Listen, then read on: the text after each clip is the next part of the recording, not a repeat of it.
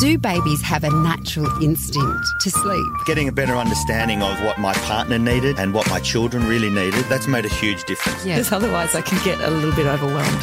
yeah, I think lots of parents can relate to Yeah. that. You're listening to Kindling Conversation with Siobhan Hunt. When your child starts to speak, it opens a whole new world of understanding. We get insight into their thoughts, their feelings, who they are. It demonstrates the power of words to define who we are and what we are in the world. Which is just one reason why preserving Indigenous languages is so important. At the time of European settlement, it's estimated that upward of 250 Australian language groups covered the continent. Only 120 of those languages are still spoken today.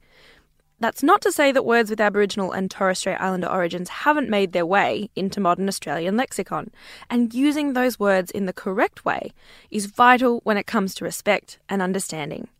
Joining us on the line to talk about her book Nganga, Aboriginal and Torres Strait Islander Words and Phrases, is Auntie Faye Muir, Yalukit Weelam of the Boonwurrung clan. Hi, Auntie Faye, how are you? I'm very well, thank you. And yourself? Look, not too shabby at all. Auntie Faye, you've worked uh, as a linguist at the Victorian Aboriginal Corporation for Languages. Why is maintaining Indigenous languages so important to you? It's really important to, because as a child I never heard it being spoken. So it's bringing that, reawakening the language again and, and speaking it for our next generations to come. There are lots of words uh, in in this book in Nganga that, that people will be familiar with. If you auntie, uncle, sorry, business, elders. Um, what difference does it make to know the true meaning of these words? Well, the true meaning of a lot of these words, especially auntie and uncle, is to do with um, respect for them. They might not be um, blood relative, but that's the way we were brought up to, you know, to say aunt and uncle when we um, were introduced to them instead of Mr. and Mrs.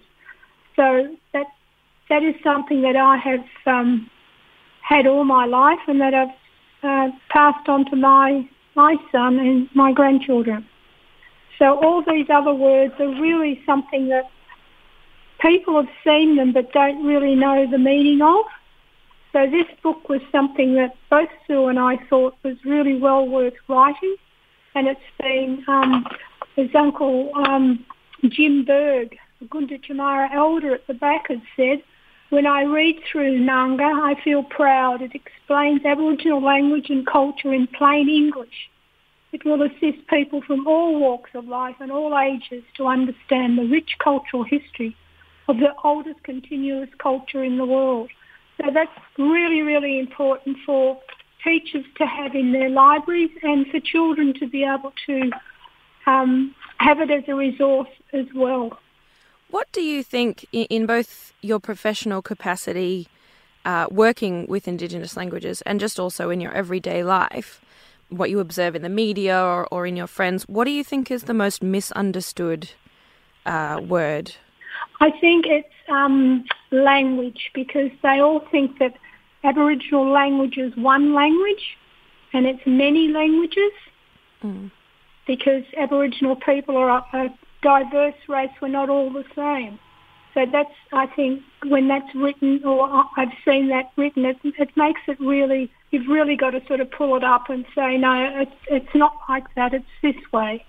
So that people really understand that um, there's, you know, diversity in Aboriginal communities and diversity in the languages in which we speak throughout Australia. If understanding language then and drawing those distinctions between language groups and, and, and having people aware that language doesn't just mean one one uh, dialect, one group of words.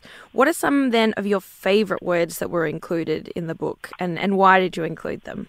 I think one of the ones was Pandera, and that was to do with safe passage when you go from one from your country to a um, somebody else's land, some other clan's land. You've got to have safe passage to go in there, so you, you exchange food or goods or you know artifacts that they might not have, so that you can uh, walk through their country so, you know, some of these elders that did that didn't even didn't speak just one language. They had to speak, you know, anything up to eight or ten languages to transverse through, you know, the different uh, clan groups, countries.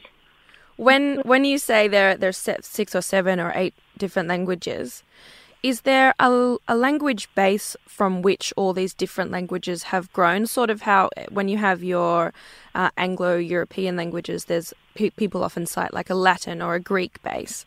With these indigenous languages, is there sort of a core tree from which they've all proverbially grown, or were they all very independent in their evolution? All very independent in their own way. Um, I can speak three languages. That's my mum's, my dad's, and my grandmother's and they they don't have um, they might have one or two words that are common, but the rest is so different.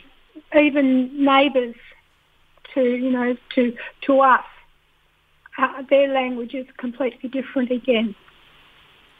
Why is correct usage, Auntie Faye, so important, particularly uh, when it comes to reporting and in the media, and, and the onus really is on you know people like like myself and us here at Kindling Kids Radio why is correct usage so important when it comes to Aboriginal and Torres Strait Islander vocabulary and, and issues and reporting?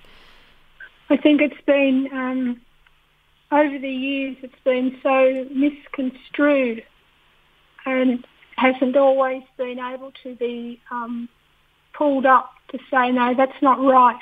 You need to do it this way. And, you know, for people to listen to that as well because a lot of uh, you know reporters have just gone on their own way and done it their way instead of actually speaking to Aboriginal people. And, and that's the, I think that's the biggest hurdle that's been um, happened over the years. They haven't spoken to Aboriginal people to find out how they thought that it should be reported. How can we talk to our children, regardless of, of our origins, how can we talk to our children about correct usage when it comes to language? Um, I think it's to do with the teachers that are, and you know, start off in the kindergarten and get actually get an Aboriginal person in to teach words to the kids. And you know, because you know what children are like, they pick up language so mm. easily. Yeah. And the meaning, you know, when I go in, I take uh, soft toys and I name them so that the kids are able to hold those animals and all birds and say the name and it sort of clicks with them a lot quicker so that they, you know, have a, a better understanding that language is um, these different languages, not just English. And I think, uh, you know, learning the First Nations people's um, language is very, very important because it hasn't been spoken for so many um, hundreds of years. I think that's a beautiful spot to end it on. Auntie Faye, thank you so much for your time. Thank you very much. That was Auntie Faye Muir, Yalukit Weelam of the Boonwurrung clan. For more info on her book that we were just chatting about there with her co-author Sue Lawson, Nganga, Aboriginal and Torres Strait Islander words and phrases, we'll pop links up on our website. Head to the Kindling Conversation page. That's kindling.com.au. You've been listening to Kindling Conversation. If you enjoyed it, there's plenty more where that came from. Find other stories and interviews at our website. Just head to kindling.com.au.